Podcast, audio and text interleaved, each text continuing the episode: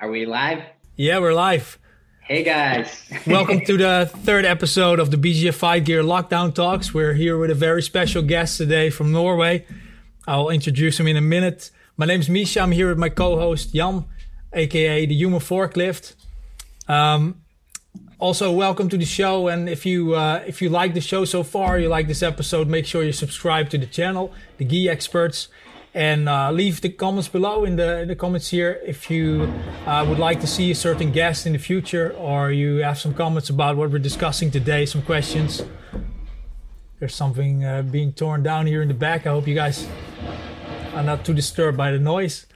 Um, but without further ado our next guest is one of the most famous jiu-jitsu competitors um, especially at the moment coming up but he's been kind of coming up for, for a while, gathering medals throughout the different belts, uh, and well known for innovative techniques, including the, of course, the Tarikoplata uh, kind of signature. Tarik Hopstock won every golden medal uh, possible in blue belts, uh, um, including worlds and Europeans, and, and been collecting medals all over the world ever since. Um, didn't go for worlds. I didn't do worlds as a blue. Didn't belt. do worlds. Ah, okay. No. Just correction there. it's okay. But pretty much everything else, I could say. Uh, you took home bronze in your division and silver in the absolute. Did the last Europeans uh, as a brown belt, um, IBJJF Europeans. Uh, we had your teammate Over Hussein from Frontline Academy training in the same team, but of course in a different uh, uh, a different city. You're in uh, Bergen. Yeah. Um, and uh, uh, you had multiple prestigious invite onlys that you competed in, including Polaris and many others. And uh, you had your DVD coming out, BJJ Athletics. Um, welcome, Tarik. Thank you for uh, joining us today. Thank you. It's a pleasure. Thank you for having me. And uh, yeah, it's uh, it's been a journey so far. And yeah, thank you guys.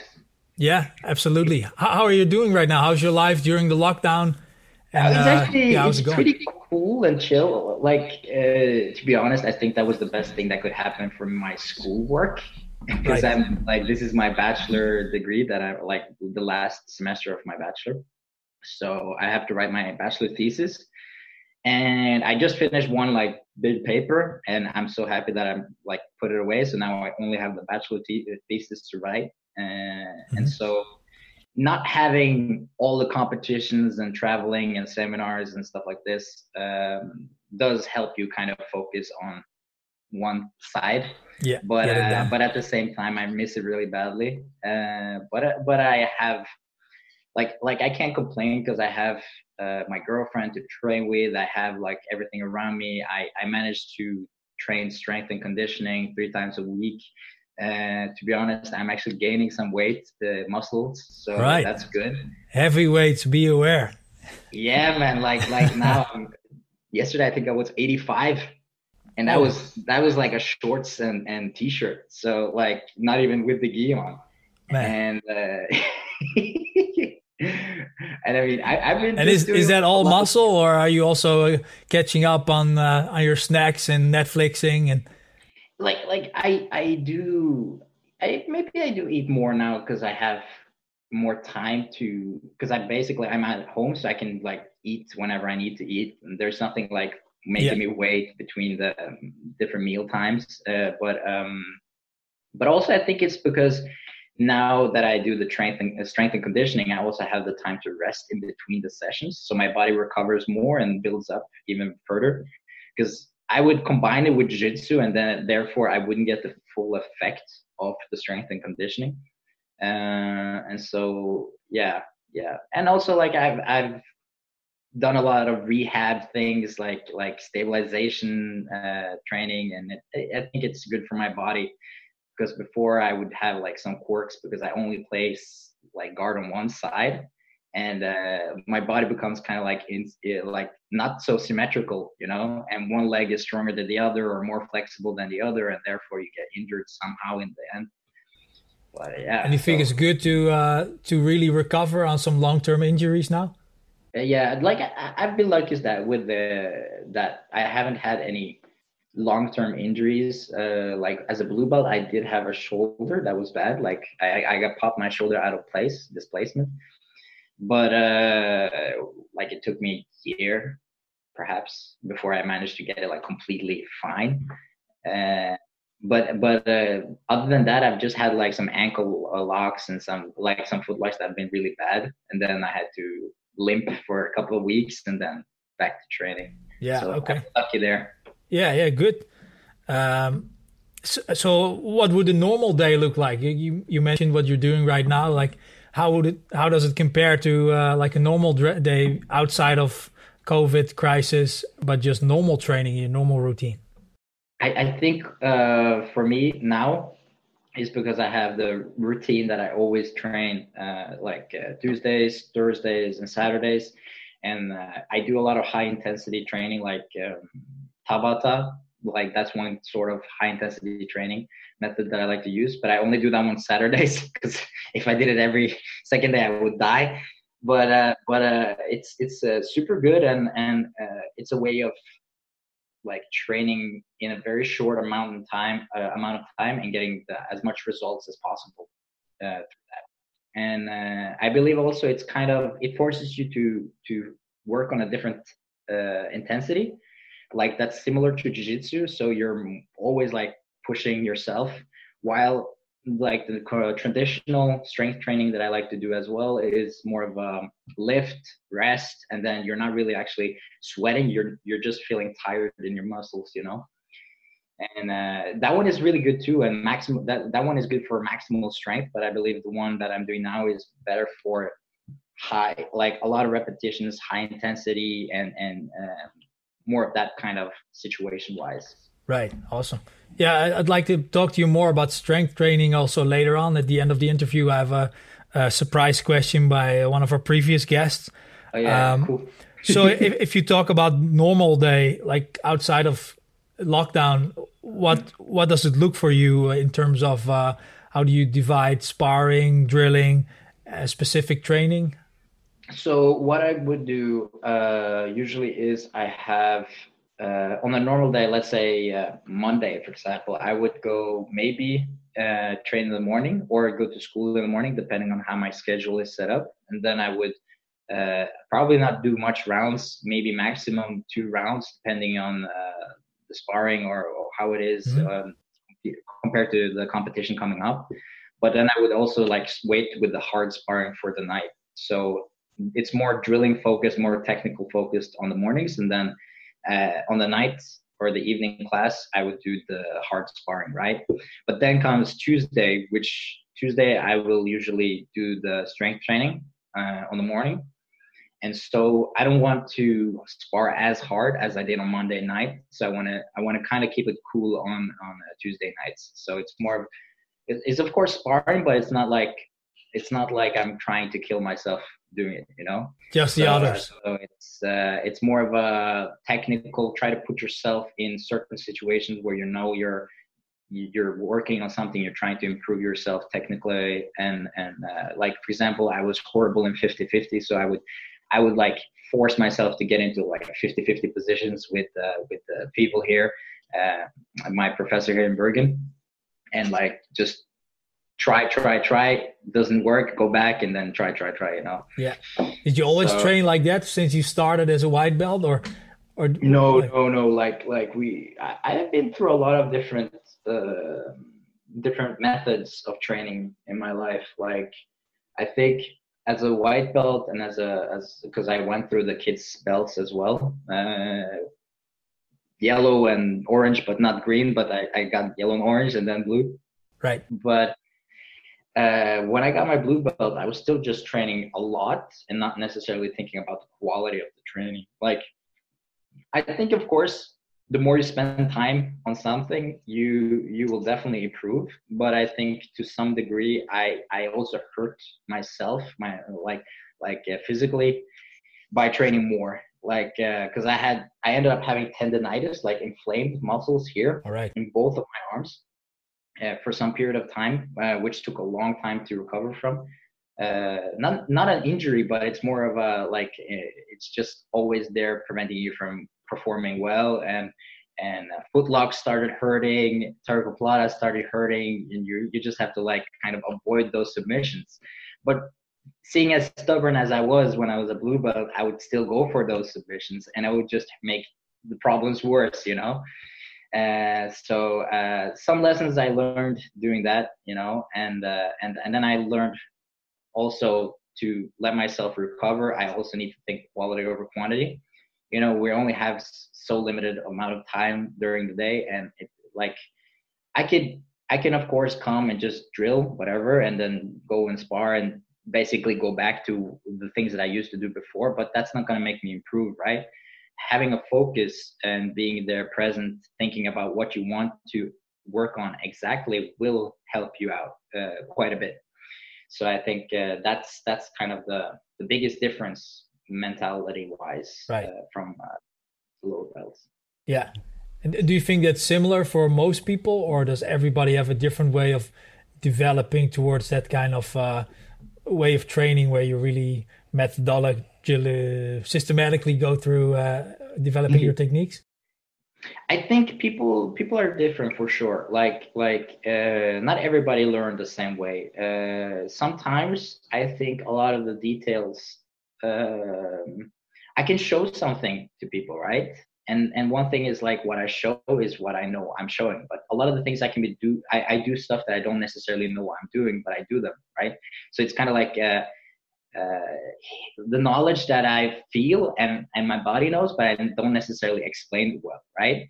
But then as soon as somebody sees me uh, teaching it and they're like, yeah, but you do this exact uh, detail there and there, you know, and then I'm like, yeah, you have a good point. That is that is true. Uh, hey guys, look at this this detail here, right? Right. And and I think uh, it, that detail wasn't necessarily pointed out for me, but it's important for somebody else perhaps you know? And and i think there's uh, some things that people are going to pick up quite easily and there there's other things they won't pick up as easily. And everybody progresses differently depending on subject depending on you know it could be just your your day you know? Like how, how was your day? It was it stressful? And then perhaps right. you're not going to actually learn so much because your mind is somewhere else you know? Yeah and so I, I think there's a lot of um, factors that comes in play.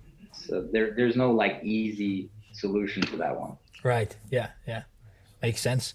And if, if we uh, uh, go back to like your, your normal routine, is it is it pretty much like that going through the year, or do you have a lot of variation working towards a competition and then a bit of a resting time afterwards? So uh, what I try to do is um, I want to maintain my strength the up towards the competitions, but I don't want it to hurt my jiu-jitsu training. Like I don't want it to uh, to prevent me from going hard when I'm going to spar, right? So so uh, the important part is to kind of lower down the load in in the strength training. You could do some explosive sets. You can do some some uh, high repetitions, but not, not necessarily having heavy weights, you know. And then uh, you can do the sparring beside it. And I would usually I would cut down to two days a week of of uh, strength training instead of three, because that would just maintain and not build, you know. Because I still want to be strong, but I don't want to build up at that period. But say after uh, the competition season is over, or let's say there's a little gap of two three months then I will go back to build up the strength and focus a little bit more there and more basics. And and also for my motivation, I wanna I wanna be more playful in jiu-jitsu wise. Like not too much about strategy, not too much about like fixing the small uh, things that I need to do in my game, but more about just doing what I love for the love of it. And I think that helps me come back also for the next season. So when so when the when the competition season is back in uh, then i'm strong and also motivated to start competing again. But now in the quarantine this has been just like a huge build up time. So i've just had like a lot of time to do strength training eat well sleep well and yeah no traveling nothing that interrupts the the routines yeah, because how do you keep sane during this time? Do you have do you do some kind of uh, morning motivation or like do you have any rituals like that? I don't know. Like I have I have like uh, I have ambitions here and there, and I have things like uh, that I wanted to work on, and and um, like I'm working a little bit on a web page that I'm doing and a YouTube channel, and there's gonna be some cool stuff coming up there. Uh, but um, besides that, you know, like I I love to do gaming as well. So there's I mean there there's always something to do. I I'm not the person that feels too isolated. Uh, like I'm a people's person for sure, but but I'm I'm not an extrovert. I'm a I'm an introvert on some areas, just to say. Uh, but uh, I guess like uh, especially now that we have we have started opening up for solo drills uh, at the academy, so I'm teaching a little bit now um, solo drills, and uh, it's nice cool. to see people again. You know, talk. And, yeah. I mean, like it's happy. not the same as jiu-jitsu. It's just a full, it's like 45 minutes of warm up. Yeah. But I, I think a lot of the people have uh, have a lot to gain from it because I think mm, now you, it's the time you can like like go really into detail and learning how to shoot for a takedown, you know, not hurting your knees when you drop down and all those small things. Now's the right time to fix that. So I think, uh, yeah. Yeah, They're, this is keeping me sane. yeah, yeah. Well, that's a very positive way to uh, to approach it. Also, I think that will help a lot of people to to get to get through this uh, that are really itchy for going back to training. Yeah. Um, you, you you mentioned uh, your different interests also uh, in yeah, life, yeah. so outside of jiu-jitsu. How do you see yourself 10, 20 years from now? Is it definitely going to be your own gym and seminars or do you might might go into a different direction in life? Uh, no, no, I, I'm definitely gonna try a lot to do within jiu-jitsu. Like, um, I'm finishing up my bachelor degree now, so so uh, and it's it's in physical education, uh, and so it's been very connected to what I already do in one way because I, I learned about how to teach and I learned about like the the physiology, the, the like things that are basically what I want to learn about because of jiu-jitsu, you know, and and uh, I I think having that education really helped me out to develop uh, jiu-jitsu wise as well and how to uh, approach teaching in a different manner and and more of a uh, systematic approach the way they do in schools.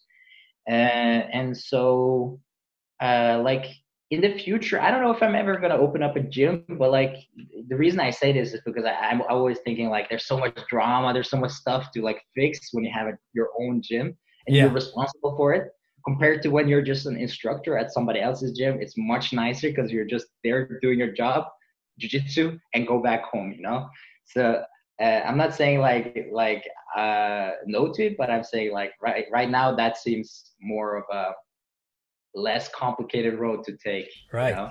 And that's also possible at Frontline, right? It's a really huge full-time gym where you could definitely have a have a full-time paid instructor on and have that kind yeah. of career. So so uh, the this like the we have one here in Bergen, which is on the west coast of Norway, and so we have. Uh, uh, I don't know how many members we have post Corona, but like before the Corona, we had uh, around 340 members, I believe, and uh, it, it's it's growing like it's super good. And uh, I I'm mainly responsible for the nogi, and so I had nogi classes four times a week, and then I teach some of the gi classes here and there, especially when somebody's traveling or something like that that's also one thing. If you have your own gym, you're you can't travel as much anymore, right? You don't. You're really like stuck in one place in one way. So uh, no, like uh, definitely uh, cool to work into in the jiu-jitsu community. Yeah, yeah, cool. I um, I heard a, a story about you about your youth, which which was very interesting to me to hear for me to hear when you were in Morocco and you had to escape um, back to Norway. I don't know if you want to tell us something about that, but maybe there's some kind of interesting jiu-jitsu story that you remember something that happened kind of off the mat that you say okay i'll never forget that again that was such a laugh or so crazy yeah. that that happened yeah like um so not a lot of people know the know my story you know like and it's not something i i, I always talk about but but my closest friends they always joke about it with me you know? Uh, they make so many dad jokes. But uh, but uh, anyways um, long story short um, so me and my family we moved down to morocco and we were supposed to live there for a year. And things didn't turn out too well between my mom and my dad. And so my mom had to leave uh, and to like release some of the tension. And uh, yeah we were supposed to stay there for a year but my dad decided not to send us off after a year so we stayed there for uh, two more years and uh, yeah basically after attempting one escape we failed and then the second time we we managed to succeed so yeah, yeah. we got uh, we got away and uh, yeah back to Norway. Crazy, yeah, yeah. Did did that uh, have a lot of influence on you that that experience, or is it something think for you? Like uh, like I did have a very strange perspective in life uh, as a kid. You know, like I didn't really care about the same things everybody cared about, and uh, coming back home, school didn't seem like much to me. But but uh, in one way, I think it was really good that I found jiu-jitsu because it was a place that I felt like I belonged, you know. And and Teta just took me in straight away. And uh, like, it's something really funny that he said to me one time when he found out about my story. So he was like, "Yeah, now you went from the frying pan into the fire." so he was like, "Yeah, I'm gonna make you train harder." uh, but it was it was a, it was good times for sure. And uh, I was 15 when I started training, and uh, you know, like like I didn't really have any ambitions or anything in life to work up towards. You know, like I my my idea was just to live day by day and and uh, like didn't matter it didn't matter what I did in school. You know. But uh, but then um, what Teta did was he forced us basically to to uh, put more effort into our education. So one day he said like he would uh, he would uh, suspend us if we didn't do better oh, in wow. school. so I was like, okay, fine, fine. I'm gonna do school. I'm gonna fix it. I'm gonna do my make my grades, improve my grades, or all of that, you know. And uh, I think that was a, like a super good move from his uh, his side, you know, as a coach. Uh, like one thing I, I, I listen to my mom of course but but it's a different thing when your your your coach tells you to do something and uh, he kind of has that that uh, ability to force you out of the academy if he wants to you know and then i'm like no no no yes i need to i need to train i want to keep training here uh, and that, that was also the time like me and my friend alex we were drilling in the mornings all the time and and i think even sometimes we skip school to to train you know? So i think it was smart super smart. Right yeah. And is he your professor is he is he tough on everybody or is it different between like more recreational students and the ones that he sees okay these are really gonna break through possibly no like like that's the beauty of of frontline academy like there is uh there's a very strong competition team for sure. Uh, and and like he's gonna be hard on you when you're in the competition team or the competition class because that's why why it's there, you know. But we also have the family guys. We also have the hobby guys. We have we have classes for only people over 30 yeah. And i think that's a that's a super cool class. Like that's that's the chill and drill and uh, some sparring class you know? But i mean of course if you come to the competition classes the the um, in the morning or or depending on the time but the competition class is, to be like yeah you're gonna you're gonna take him down do a pass get a submission you know? And then you're gonna do that for 15 minutes and then next off you're gonna do some sparring and then it's just like it, it's only just competition competition kind of thinking Re- very strategical uh, and you should have a certain amount of uh, knowledge before you go there you know so usually it's purple belt and up Right. Yeah. So so there's really a, a difference between those two uh, types of of uh, students. Yeah, but at the same time, I think the cool thing is that anybody can go on each one. You know, so you kind of like you can steer it yourself. If you if you want to have a chill day, you can go to the, the plus thirty class, or you can go to the intermediate class, or like there, there's different kinds of levels. But but um, yeah, I think I think it's uh, cool to have the different levels because it basically invites the different people that have different ambitions in life. You know, you don't want to put up uh, the competition dude with one of the hobbyists, and and the hobbyists guy is gonna feel terrible because he's just getting smashed. You know, and because uh, the other guy is clearly there to train for competition, and then it's it's just a coll- uh, collision of intentions. You know, while when you have a have a class that's dedicated to one certain thing even if it's a competition dude coming to that class he knows that's that's that class for the guys over 30 so he has to respect that and then treat them like it's that kind of class you know? While if it's just any class you know people are going to do whatever they want. Yeah yeah got it.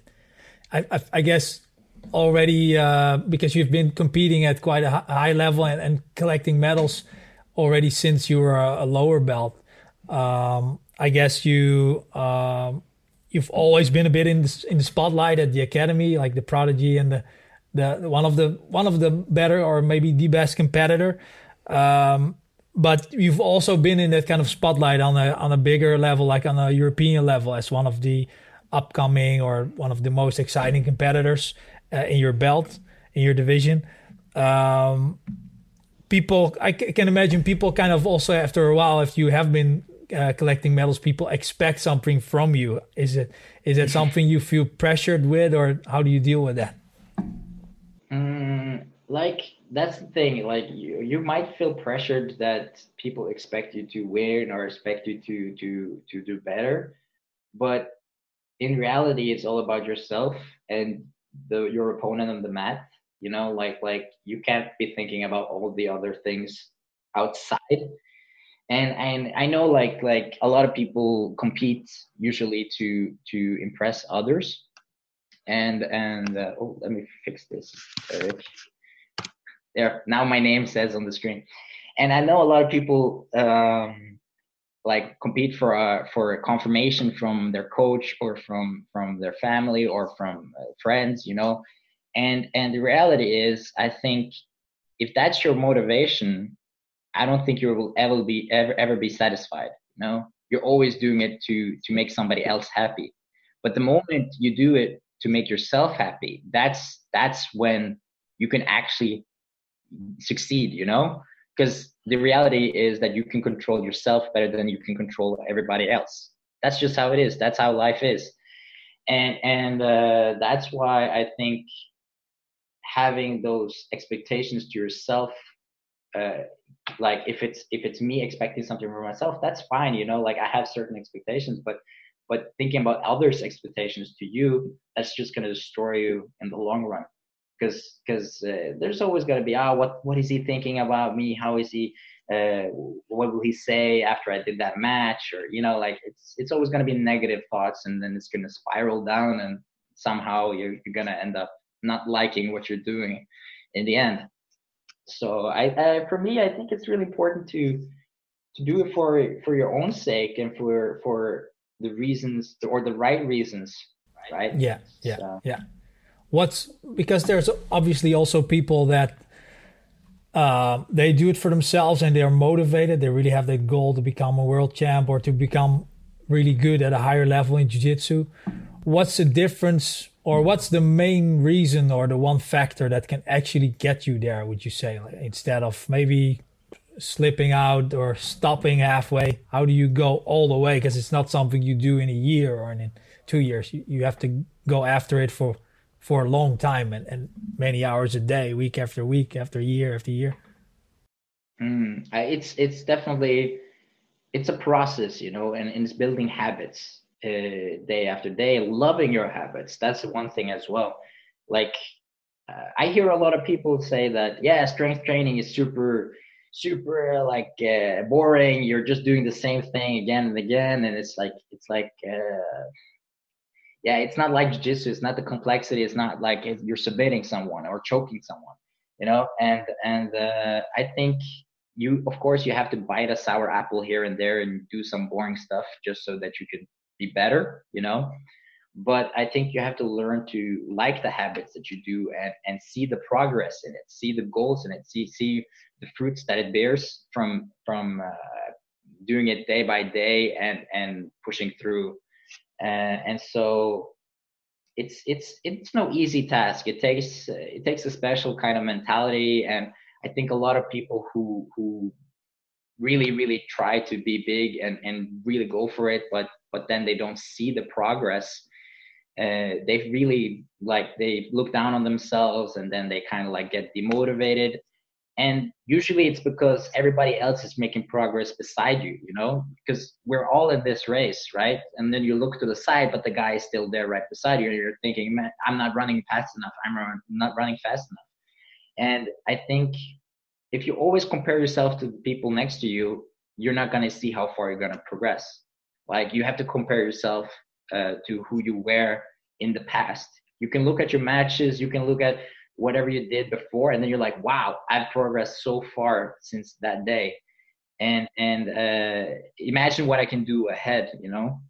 I think uh, also when i watch my old matches i'm like cringing you know like what why did i do this? Oh my god you know? But that means your progress you know? Because already then you know like i should have done something else in that situation or that position. Uh, and yeah there's i mean there, there's a lot of things, small things that are gonna make it easier. Right. Do you watch a lot of matches? Yeah, or it depends. Sometimes I watch a lot of matches, and then I go for a little period that I don't watch a lot of matches. Uh, and now it's been a little bit less to watch out there. You know, like like I've been I've been watching some old matches. Uh, like recently, I watched um, uh, Bruno Malfacine versus Caio Terra 2013, I believe, Worlds, um, which is a super cool match, uh, which is tie, ties out to uh, two advantages each or something like that, and and uh, and Bruno wins it, but in ref decision. But like uh, stuff like that, I love to watch old matches as well. Do you usually focus on uh, sorry, matches from your own weight class when you study matches, or do you watch Not the lighter weights? No, I, I watch a lot of uh, different ones for sure. Like if I'm studying my opponent, then of course it would be my weight division. But but I like I like to watch uh, bigger guys, smaller guys. Uh, like I, I try to look at specific uh, people. Like uh, you can see um, there there's a certain game that I like to study or something like that. Then I'll look at the guy who does it the most. You know like for example the coyote guard which is uh, infamous um, half guard by by um, Lucas Leite. And uh, like that's the guy to go and watch, you know. Like I go straight to his highlights, to his matches, just to see how he enters the position, what he does from that position, and the guy is super good at it, you know. So there's a lot to learn from it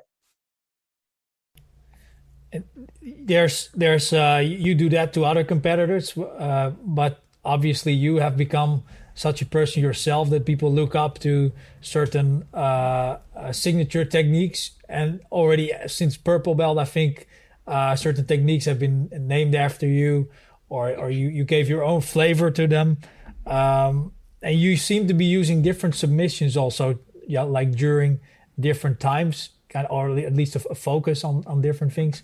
Uh, does that kind of evolve naturally, or do you go through that very strategically? Like, I want to develop my game this way, and uh, how, how, does it come about? it's a little bit of coincidence, and and of course, um, I'm very like like I, I, think especially blue belt and purple belt i was very tunnel visioned like i would go for one thing and one thing only and i think that kind of made me a little bit ahead of the most of the people because I had a plan and that was the plan. That's the thing I'm gonna do, you know. Like and and every time something happens, I would still work my way towards that submission, you know. While I think a lot of people in the blue belt are more of a like, oh, let's see what happens, and then that's the plan, you know. But I I, I really stuck to the plan. I stuck to one plan. and so so as a blue belt i only did darce chokes for a while. Like like uh, london open back in the day um, i had it was a weekend. So so we had like no gi and, we had open weight the weight division open weight weight division. So four divisions. And uh, i had 18 matches and eight of them i did the darce choke. So like in total, I was doing darce as much as possible all the time. And and uh, slowly, what happened also in my gym is that people started knowing that I wanted darce uh, people, right? And so when that happens, they give me a certain um, like different reaction. and that would force me to develop a different kind of uh, submission or a different kind of setup so i think that's the natural uh, development when i'm doing these techniques that it forces me to do different things and then therefore i end up in this uh, this or this situation.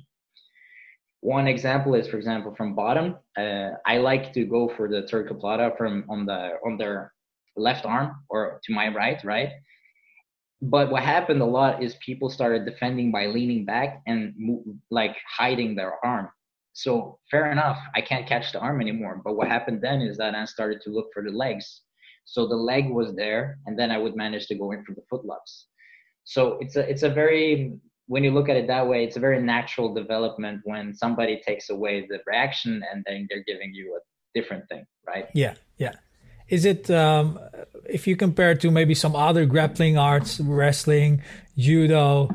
Uh, of course, you can have a different style and techniques, but it's a lot more fixed. Like, okay, these are the handful of techniques that are successful in competition. This is how we drill, drill, drill, drill, and do this and that. And jiu-jitsu seems to be a lot more playful and more developing still in terms of uh, players trying out different techniques or new, whole new things being developed do you think there's some kind of we're gonna reach a certain plateau plateau within the sport that it's still kind of not to use it as a bad word, but like immature in that sense? Or do you think mm. that's just the nature of jujitsu that it's always going to be uh, keeping developing?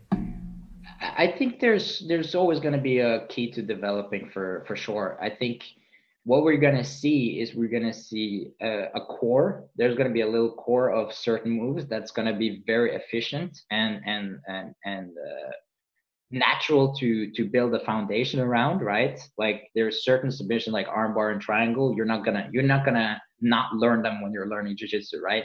Those are those are like just they're there. You need to learn you need to learn them right? But then comes the specialization right? Outside of this little core you're gonna see people leaning to one or the other kind of uh, games, right? Would it be Spider Guard or it would be like Lasso or, or for example, De La Riva, you know? Like, I think uh, what happens is we all build this kind of core and then from there on we branch out basically. And when you're branching out, innovation is going to come at some point. And I'm not saying like everybody follows your path, but at some point, uh, these branches touch in certain points, right? So one thing leads to the other, and then uh, like so everybody finds their way through the branches, but it's not necessarily it's it's going to be unique for everybody, you know? Yeah, yeah, so, different routes. So it's going to be cool to see. Yeah, yeah, definitely. Yeah, to see jiu-jitsu ten years from now. Yeah. Uh, we, we got a, a, few questions from followers on on Instagram, and Ooh, Human cool. Forklift uh, is gonna set those up. Yeah, we got uh, two social media questions for you. The first one is from De Groot BAA. This, uh, this question is What are you currently working on BJJ wise? Currently working on BJJ wise. So, um, I've been working a little bit of lapel guards. So, I've been doing some uh, squid guard, worm guard, and uh, actually, I've been trying this little new guard as well. Um, it's like a reverse lasso in a sense. Uh, but I don't know if it has a name. Uh, people call it different things. And then there's also one guard by I think Caio has been doing it for a time, and uh, John Thomas, uh, the YouTube guy, has also posted a little bit about it. He calls it the device guard, and and uh, yeah, there's there's a lot of cool things to try out, like for sure. And uh, I'm I'm trying to drill them with my girlfriend as well. So she complains a little bit here and there, but especially now that I'm 85 kilos. yeah, uh, yeah. There's there's a couple cool things that I, I'm I'm trying to work on. And uh, the second question is from Brando Commando BJJ. Would you consider fighting Tainan Dalpra at the next Who is Number One event, if that's possible? Yeah, actually, uh, so I wanted to do that, like, because uh, because one of the guys had to step out from the fight to win, and uh, the thing is that FloGrappling they don't pay you the trip or anything like that for you. So at that point, I I was thinking about trying to ask if I could step in, but at the same time, I was like, okay, I have potentially a job a seminar in a different place that I could like. So so financially, it was a better choice not to go for a fight to win. But um, who knows? Maybe in the future, I would love to do it. You, you might have to uh, cut weight though. I think for sure, like like when they're hosting it in the U.S., it's it's easier for people to, or it's easier for them to bring the athletes from around uh, that area. But um, like, I don't care. Like traveling for that, I would I would do it for sure. That's awesome. Cool. We have a question from our previous guest, Martin Bowers. Uh, yeah. He uh, he talked a lot about strength training himself. He's actually you might know he's, he's really into that and he, he's writing an ebook at the moment about jiu-jitsu specific strength training and obviously he was very interested in how you approached that you already uh, talked a little bit about that in the beginning but maybe can you tell us a little bit more about your strength training uh, during general times do you do powerlifting and do you also do other things on the side of that like crossfit or uh, calisthenics or something like that there's a, I mean, there's certain things that I want to learn for sure, just for my own uh, interests, like like uh, muscle ups and rings and stuff like this. I just I just want to learn it, so that that's why I try to do it. But it, like um, learning the false grip calisthenics, like uh, when you're in the rings, can be really good for your jiu-jitsu actually. Like I don't know if you guys know from like the Kimura grip, you do basically this kind of position with your hands. And it's it's pretty much like a false grip that you learn to be super strong from you know? So there's certain things that have um, have uh, some relation to what you do in jiu-jitsu and can help you out. But uh, when it comes to strength training like what i did before beside uh, like before uh, corona times i would do uh, maximal strength uh, training which means heavy load a few repetitions and and uh, four or five sets depending on what it is. I would choose like core uh, exercises or like the base exercises. I mean like uh, deadlift squats uh, bench press and uh, and like just like stick to those core exercises. Uh, some hip thrusts stuff like that that are that is super like it's specific uh, it's it's good for jiu-jitsu. Like you you can see the relation between hip thrusts and jiu-jitsu. It's it's very natural uh, movement in between the both of them. And uh, i guess like on saturdays i would do the high intensity training where i would uh, make my pulse go really high. And this would be a great way to push uh, like there's something called the lactic threshold which is basically the point where you're pushing your body so hard that your your muscles are almost like uh, stiffening up. And when you do that often, you can push that limit a little bit higher each time, right? Which allows you to work on a higher level uh, and even longer. And so, uh, so I believe that's important also for jiu-jitsu, and and therefore, uh, very high intensity becomes a, a like something that I do on a Saturday because it's natural to have a rest day after that. So Sunday would be the day I would be no jiu-jitsu and no strength training, you know? Yeah, makes a lot of so, sense.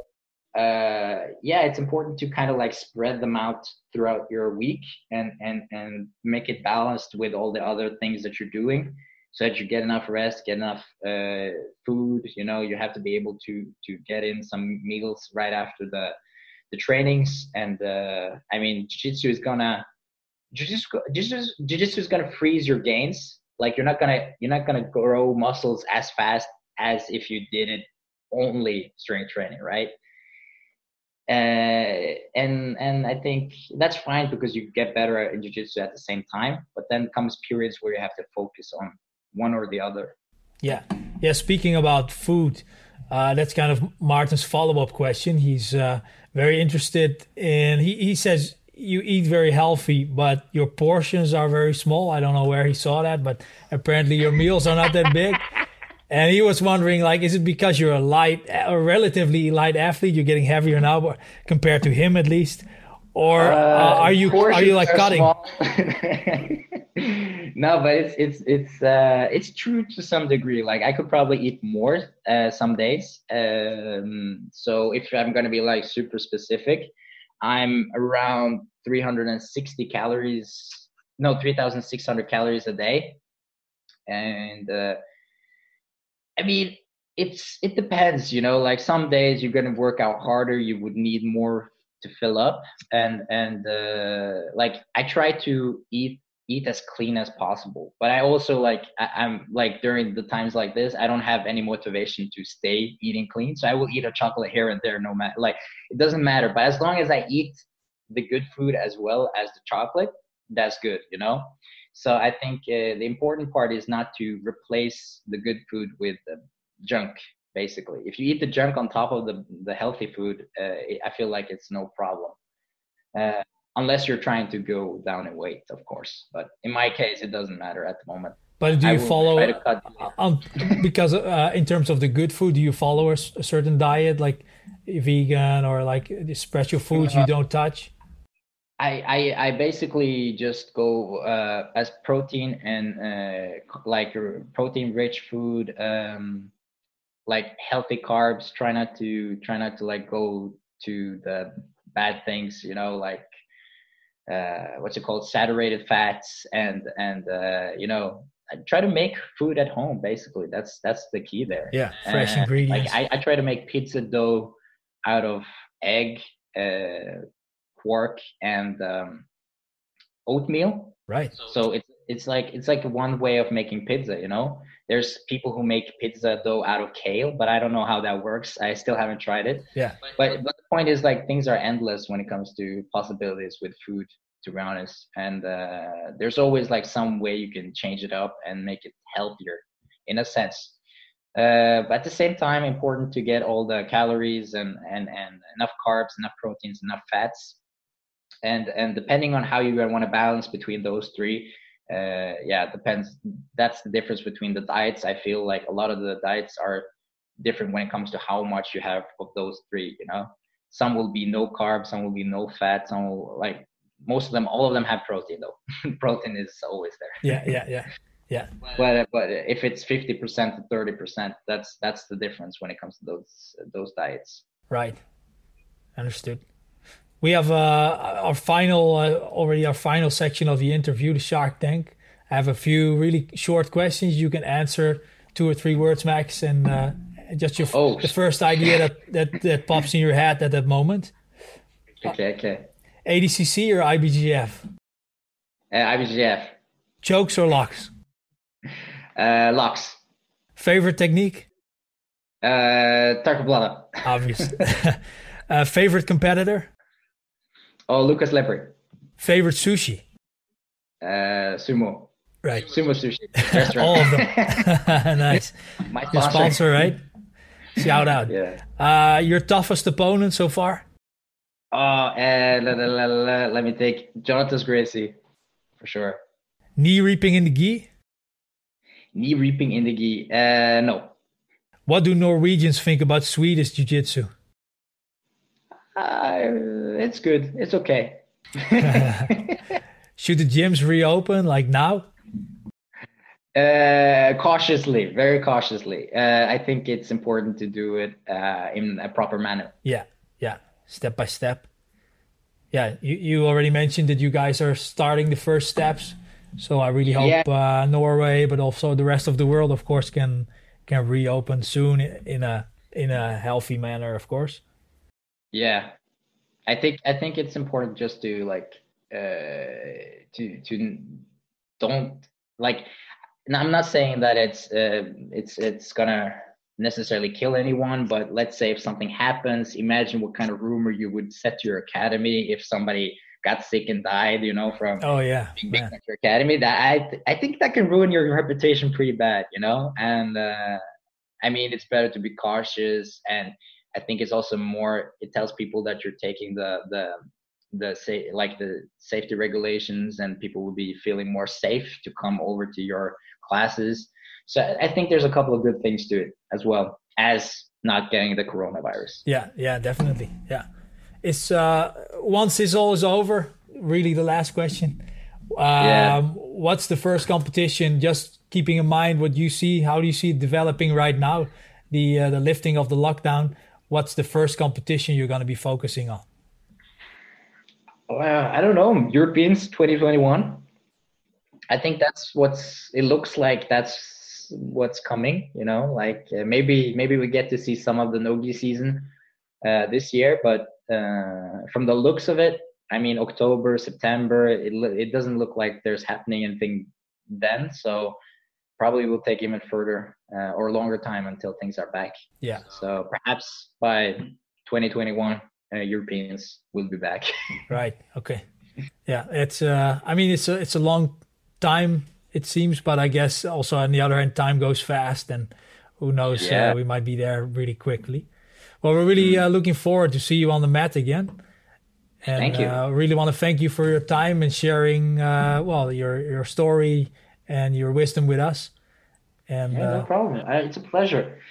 And uh, like, yeah, uh, if you guys want to see more of my techniques and uh, stuff that I'm uh, doing, so check out my YouTube channel, Tarik BJJ. All right. And uh, yeah, I'll be posting there weekly. So what I'm doing is basically the curriculum that I show at my academy, and I think that could be cool. Yeah, great. We'll put a link down in the description of this video.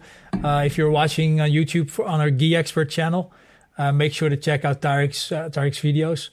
Uh, and also, if you, if you like this video uh, and you want to keep watching the next episodes, subscribe to the channel. We also have a whole bunch of uh, gear reviews and some technique videos here. Um, so make sure you subscribe here. And after that, the first thing you do is go to Tarik's channel and subscribe there as well if you haven't yet. Also, leave a comment down in the uh, comments below what you thought about this video and perhaps what you would like to see in coming videos or what kind of uh, interviewees you'd like to see. Tarik, yeah. thanks a lot again. And Thank I wish you, so you a great day. Talk to you soon.